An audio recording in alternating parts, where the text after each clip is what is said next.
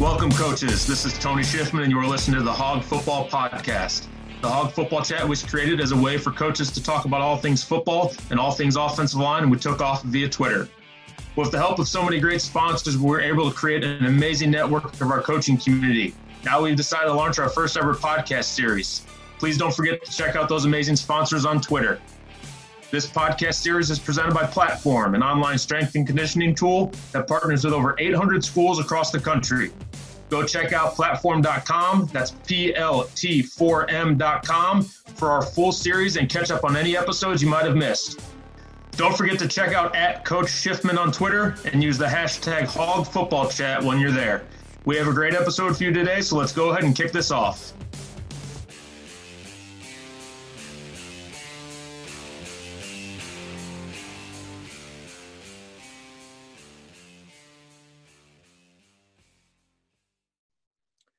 Hey guys, welcome to another edition of the Hog Football Podcast. Today I have got Coach Chance Hester with me.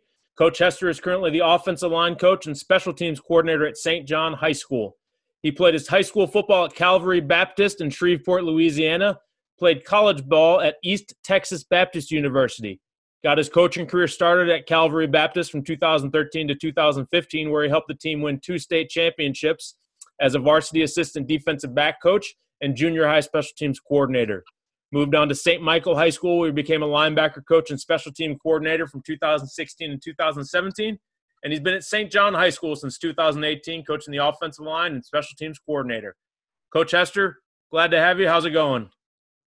Oh, it's going good. I'm ready to just get back to life and get back to my kids and start, you know, getting some football going again. You know, when you only have, you know, every coach feels, you know, like they're their players or their kids, but when you're at a school like mine and you only have twenty-five kids on the roster, they you you really feel like they're your kids. Right. So I, I'm missing them, and I'm ready to get back. That's a that's a different um that's a different relationship with those guys than when you know the, some of these schools that have one hundred eighty kids. Now that's not saying you have good close relationships, but still you've got a special relationship with each and every one of your guys. Yeah, absolutely. It's just yeah. um, I've been at. The school I was at previously was a four A school, but wasn't a huge four A school. So we had about sixty players, and, and that's what I had at Calvary Baptist about. So, and I, I still remember every jersey number those kids wore at Calvary and Saint Michael. So, I mean, now that I'm at a school where it's so small, it's it, it's insane. You know everything that's going on in their lives, stuff that you shouldn't know, um, that they feel the need to tell you. Uh, but you, you feel like you know every everything down to their shoe size. It's, right. There's not much you don't know about them. Right. Yeah, absolutely. It's uh, I know what you mean. one hundred percent. Um,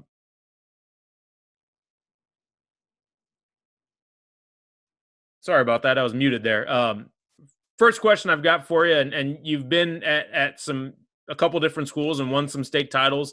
Uh, talk to me a little bit about how important the offensive line was to the success of those teams. You know, it's everything. When I was at Calvary, um, our head coach was our offensive line coach. Uh, so obviously, you know, if it's the most important thing to the head coach, it's the most important thing to everybody. Um, and, and we didn't have really any big-time offensive linemen at Calvary, where I was privileged to be a part of two state title teams. You know, we had um, Shea Patterson, who's, you know, the quarterback recently left Michigan and is now with the Chiefs. Uh, we had – two skill guys that went to Arizona.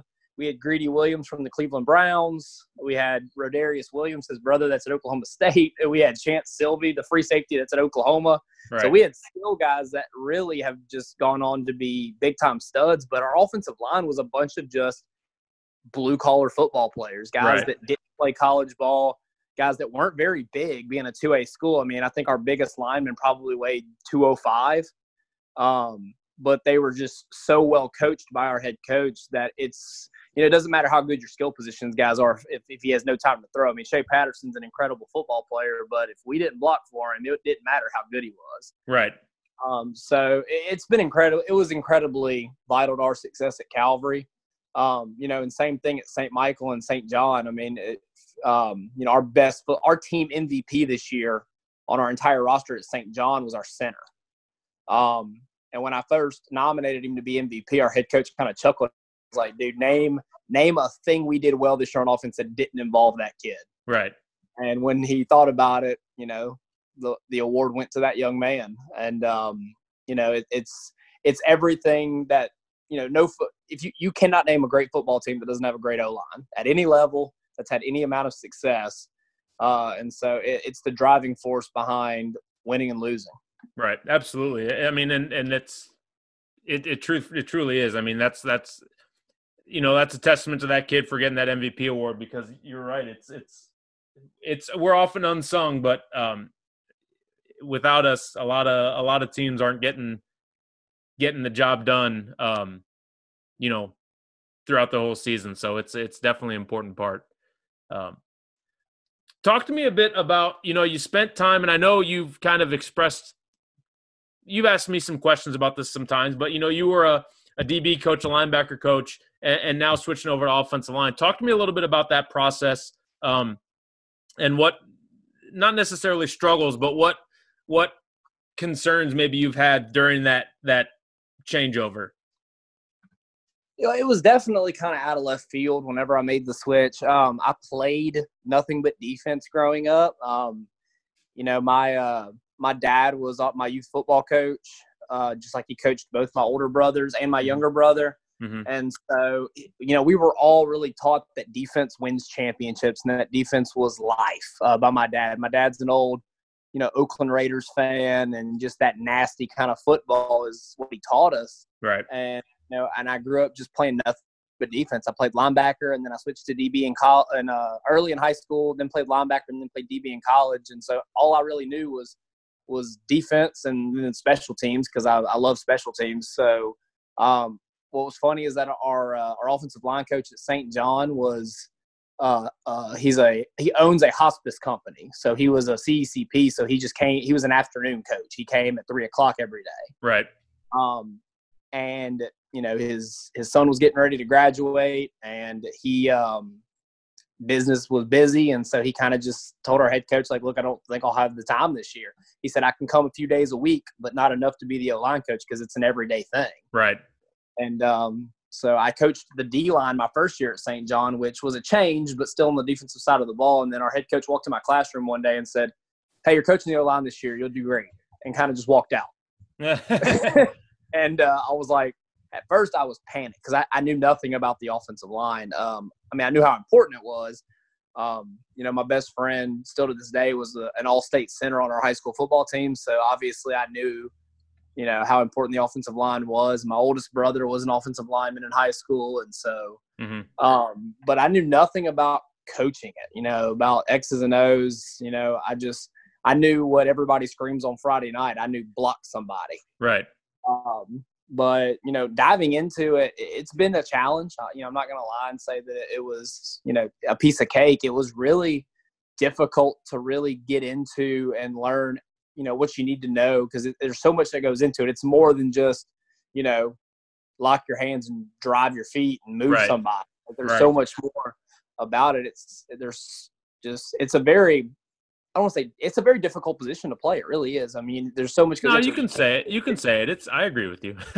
Yeah. It's not an easy position to play. Probably the only thing I think that's harder in football is probably quarterback. It's probably the only position that's probably harder than the offensive line. Right. Um, just because as the quarterback, you have to know everybody's job, every play. And, you know, it's, and it's a difficult spot, but other than that, offensive line's the hardest position probably in sports other than quarterback. Um, You know, you have to be able to, and especially at a school like ours where, you know, my starting left guard this year was a freshman who was five foot eight and probably weighed about a buck sixty. Oh, wow. Um, and he was really good because he had great technique. And that's the thing about the offensive line is, yeah, being six six, three hundred pounds is awesome. But if you have bad technique, it doesn't matter how big you are. Right. Um, those guys usually get moved to defense in college. Is, you know, when they're that big and they come into a college program, you know, they might have been a tackle in high school, but you might realize that they don't have great technique. Um, and so, you know, I had a freshman that had great technique, so him being a runt didn't really matter because he could get underneath somebody, and when he moves his feet, he could get the job done. Um, so I had to learn really that you didn't have to be a monster to be a great offensive lineman. Mm-hmm. Um, you know, I had a at the one A level, I had a six foot three, two hundred seventy pound left tackle who was probably our fourth best offensive lineman, even though he was a monster compared to the other four. Right. Um, you know, I just I really had to learn how to teach great technique, um, because with having smaller guys, that's the only way they can win is to have great technique, because they're not going to be much stronger than their opponents and they're not going to be bigger. Um, but if I could teach them to have great technique, um, I, I could teach them to be successful. And that's really w- once I learned that, it definitely made things easier. Uh, but it's still a process that I'm learning every day from everyone that I can, uh, to try to be the best coach I can be, because the kids deserve it.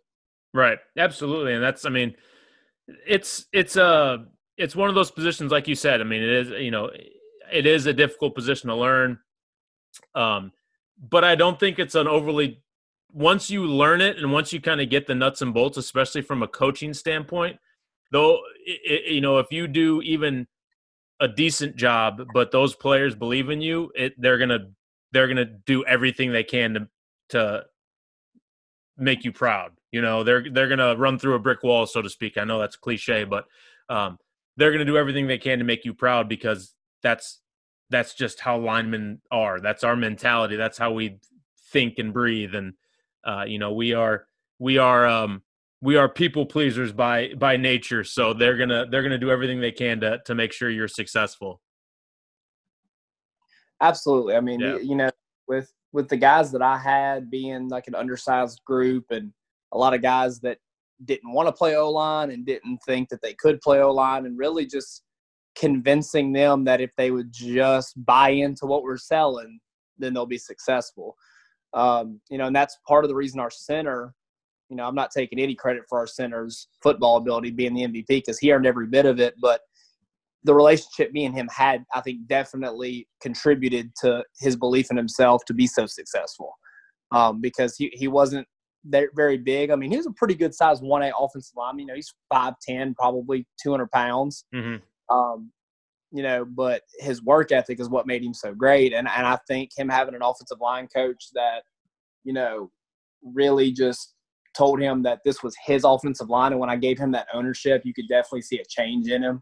Right. Um, because he didn't want to let me down. He didn't want to let down the other four guys, because he felt a responsibility, because they were all underclassmen. He was really the only experienced senior starter we had on the offensive line. Uh, so he felt a responsibility to me and to those other four guys that he really was responsible for.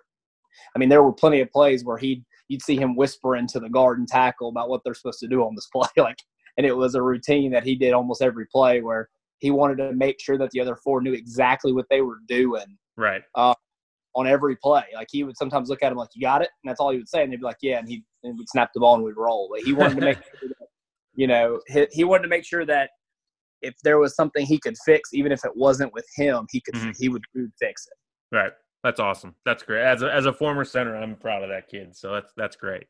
Um, you know, I, I've, I've got to changing gears a little bit. I got to ask you, Uh, about your brother. Uh, you know, I I I remember watching your brother Jacob play um, high school football on T V and college football, and then played in the N F L uh, for quite a long time. What what was it like? And I hate to talk about him during your time, but what what was it like growing up um, with him as your brother? You know, having a, a you know a guy in the N F L and a guy playing major college football. What was he, was he supportive of you? Did, was he able to come to your games? You know, what, what was it like having him as a, as a, still having him as a brother? No, I mean, it definitely had its challenges and it's, you know, and the good parts of it. Um, mm-hmm. You know, one of the good parts was that, you know, not many people get to live at home with their favorite football player. Right. Uh, and I did, uh, you know, Jacob was, and still is, you know, I tell people all the time, you know, my favorite college football player of all time is Vince Young, but, um, you know, Jacob hates that when I say that. But uh, my favorite N F L player and high school player for sure is my brother. Um, you know, and it was just – it was so cool to just get to watch him kind of grow from, you know, not a lot of people know, Jacob played nose guard until his junior year of high school. Mm-hmm. Um, you know, wasn't huge. Like, Jake weighed two hundred fifty pounds in high school. He was big. But as far as nose guards go, like, most nose guards are bigger than five eleven, two fifty. Right. Um, and Jake was, you know, he you know, did all he could. And he was a great nose guard. You know, he was on a state championship, a national championship team as an eighth grader on special teams at Evangel. Um, and then his junior year, um, the, you know, I think it was the uh, receiver coach uh, who is now his father-in-law, uh, told the O C and the head coach at Evangel, like, look, this guy runs like a four five and got him at nose guard. Like, let's just keep the ball and see what happens. Uh, and then it was just, you know, history after that. You know, it was it was really cool to see his recruiting process. And um, it actually helped me as a coach, because now that I'm helping kids go through their recruiting process, right. like seeing Jake get recruited, I was able to feed through kind of the genuine coaches, what coaches are kind of just feeding you stuff to make you feel good. And, um, you know, it definitely benefited me. And you get to see, you know, guys like Les Miles and Nick Saban coming to your house, you know, to to recruit your brother. And you get to see that, you know, and I'll, I'll till my dying day, even though I hate Alabama because I'm an L S U fan, right. Nick Saban is one of the most genuine human beings I've ever met. And I met him when I was young, but, you know, he only coached my brother for one season, and he called my brother three years later on draft day to congratulate him, because, you know, Nick's really a tremendous coach. Everybody knows that, but he's also a great man. Right. Uh, That's awesome. But, you know, it, it was difficult at times being his little brother, strictly because um, when I was in the sixth grade, I transferred to Calvary. Uh, I was an Evangel kid, and a lot of stuff went down at Evangel with some coaches getting let go that were really close to my family. So my brother was a senior, so he was like, look, I can't leave, but when I'm gone, like, you need to go to that, because they were all going to Calvary, the school across town. Right. Um, which Calvary didn't even have a high school at the time. They were uh, just up to eighth grade, and the Evangel guys were starting up a high school. Um, so I ended up playing for Calvary, but all the coaches had coached my brother. Right. Um, so the expectations were very high. Um, you know, not not from a really a performance standpoint, because, you know, like, you know, I was I had good enough coaches that didn't expect me to be a five-star recruit uh, just because my brother was. Um, but they definitely, when it came to how hard I worked and leadership, they expected me to be as good, if not better, than Jacob. Right. Because um, I'm more of a people person than Jacob is. Um, so I had the leadership qualities that he didn't really develop, I think, until L S U. Uh, I had him in high school. Um, but now, obviously, he has, like, three radio shows. So pe- being a people person is, like, his thing now. He kind of just developed it as he became a college and pro athlete. Right.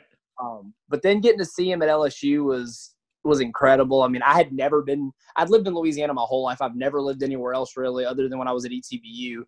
And I had never been to Tiger Stadium. I'd never seen an L S U football game. Um, and his first game – I wasn't even an L S U fan. I liked Texas growing up. Um, and then first L S U game, I was I was done. I was hooked. There was nothing like it. um, and – So getting to see him and getting to see him finally get his opportunity to carry the ball a lot his uh, junior and senior year uh, meant a lot to my family, and obviously meant a lot to me, because he's still my favorite football player. Even though I'm twenty-eight years old, I'll, I'll unashamedly say that my big brother is my favorite football player, just because I don't think many people played football harder than he did. Right. Um, you know, I think he was a throwback player. Uh, we always joke that he played five years in the N F L um, and played well, but if he played, you know, in ninety-nine or two thousand when fullbacks were still more of a big thing, he probably would have been a Pro Bowler every year. Right. Um, but, you know, he was just a little bit past his time uh, with the style of play that you see in the N F L nowadays.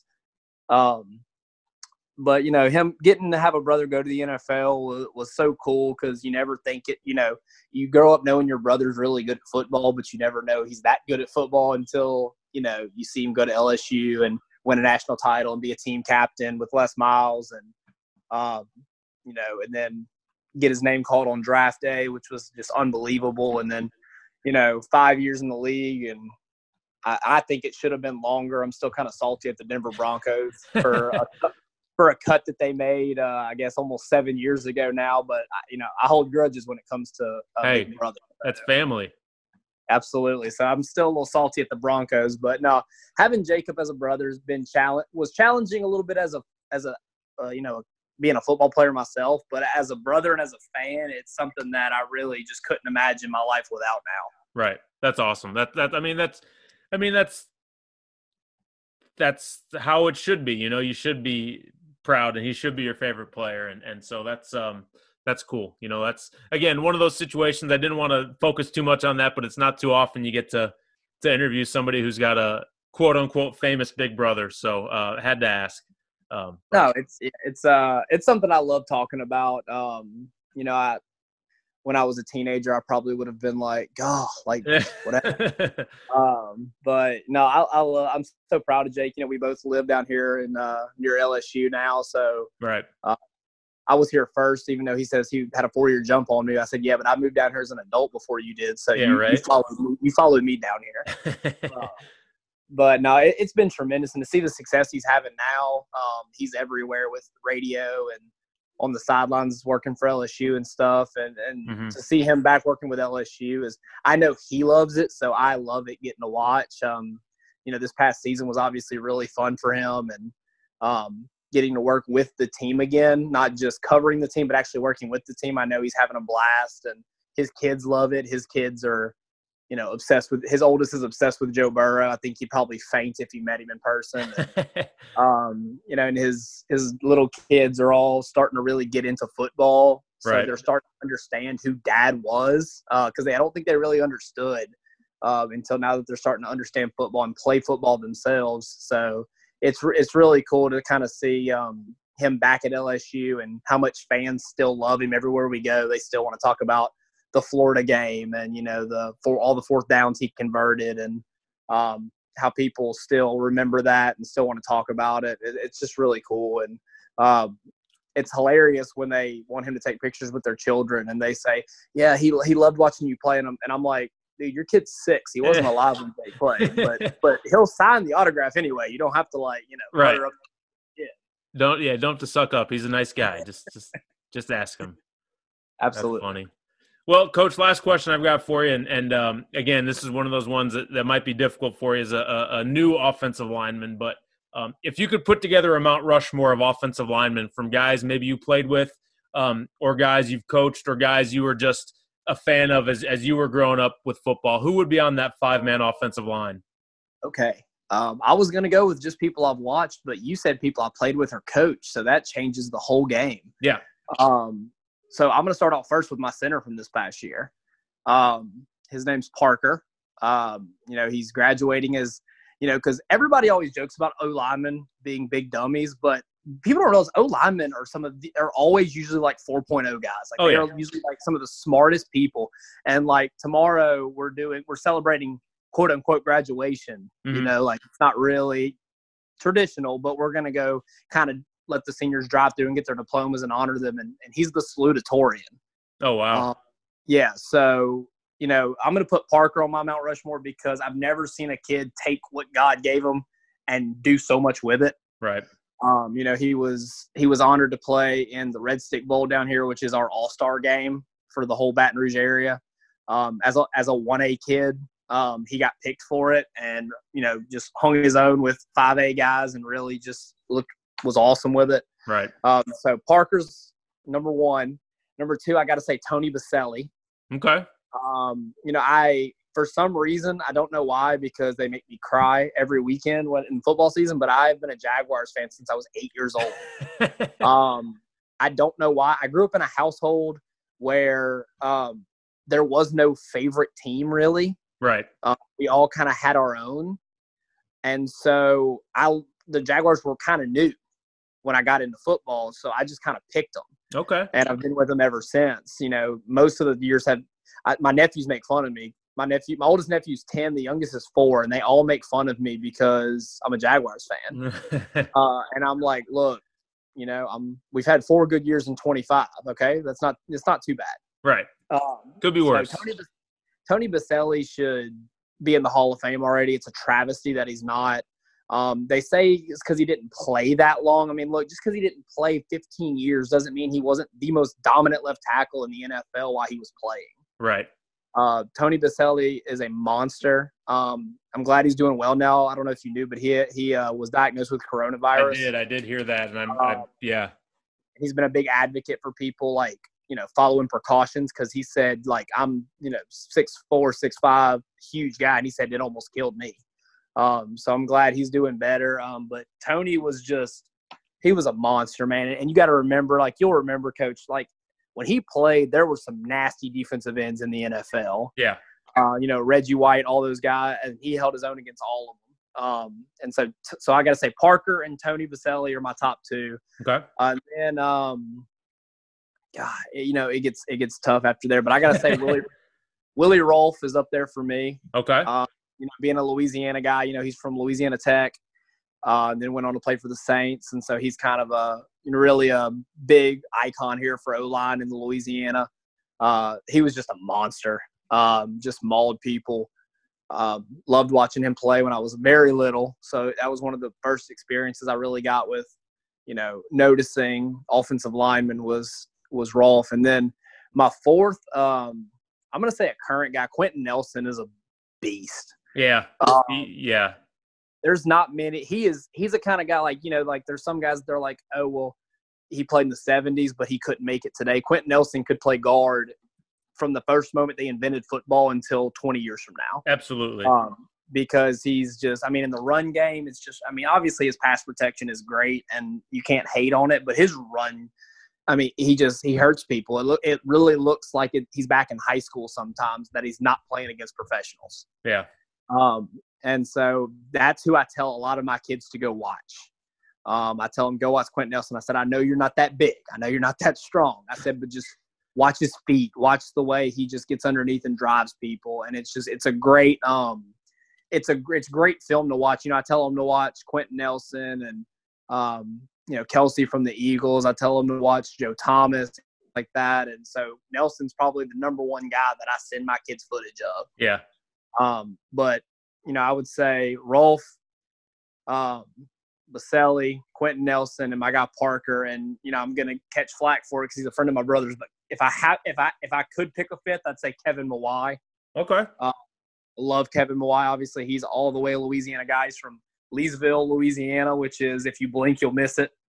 um, but um, the Leesville Wampus Cats, which has got to be the coolest nickname of any high school football team. That's pretty sweet. Um, which I don't even know what a Wampus Cat is, but I don't want to fight it. Um, but you know, Kevin was a baller everywhere he was. Uh, you know, now he's getting uh kind of help the next generation at Arizona State. And, you know, I'm sure he's a tremendous recruiter for them. I know Louisiana started sending a good bit of guys to Arizona State, and I know Kevin's behind that a lot. Mm-hmm. Uh, but, you know, I know you're supposed to pick four, but but I'm going to I'm gonna cheat and pick five. No, you're allowed – I, you can pick five. I make it a five-man round Rushmore. I, cha- I change the rules.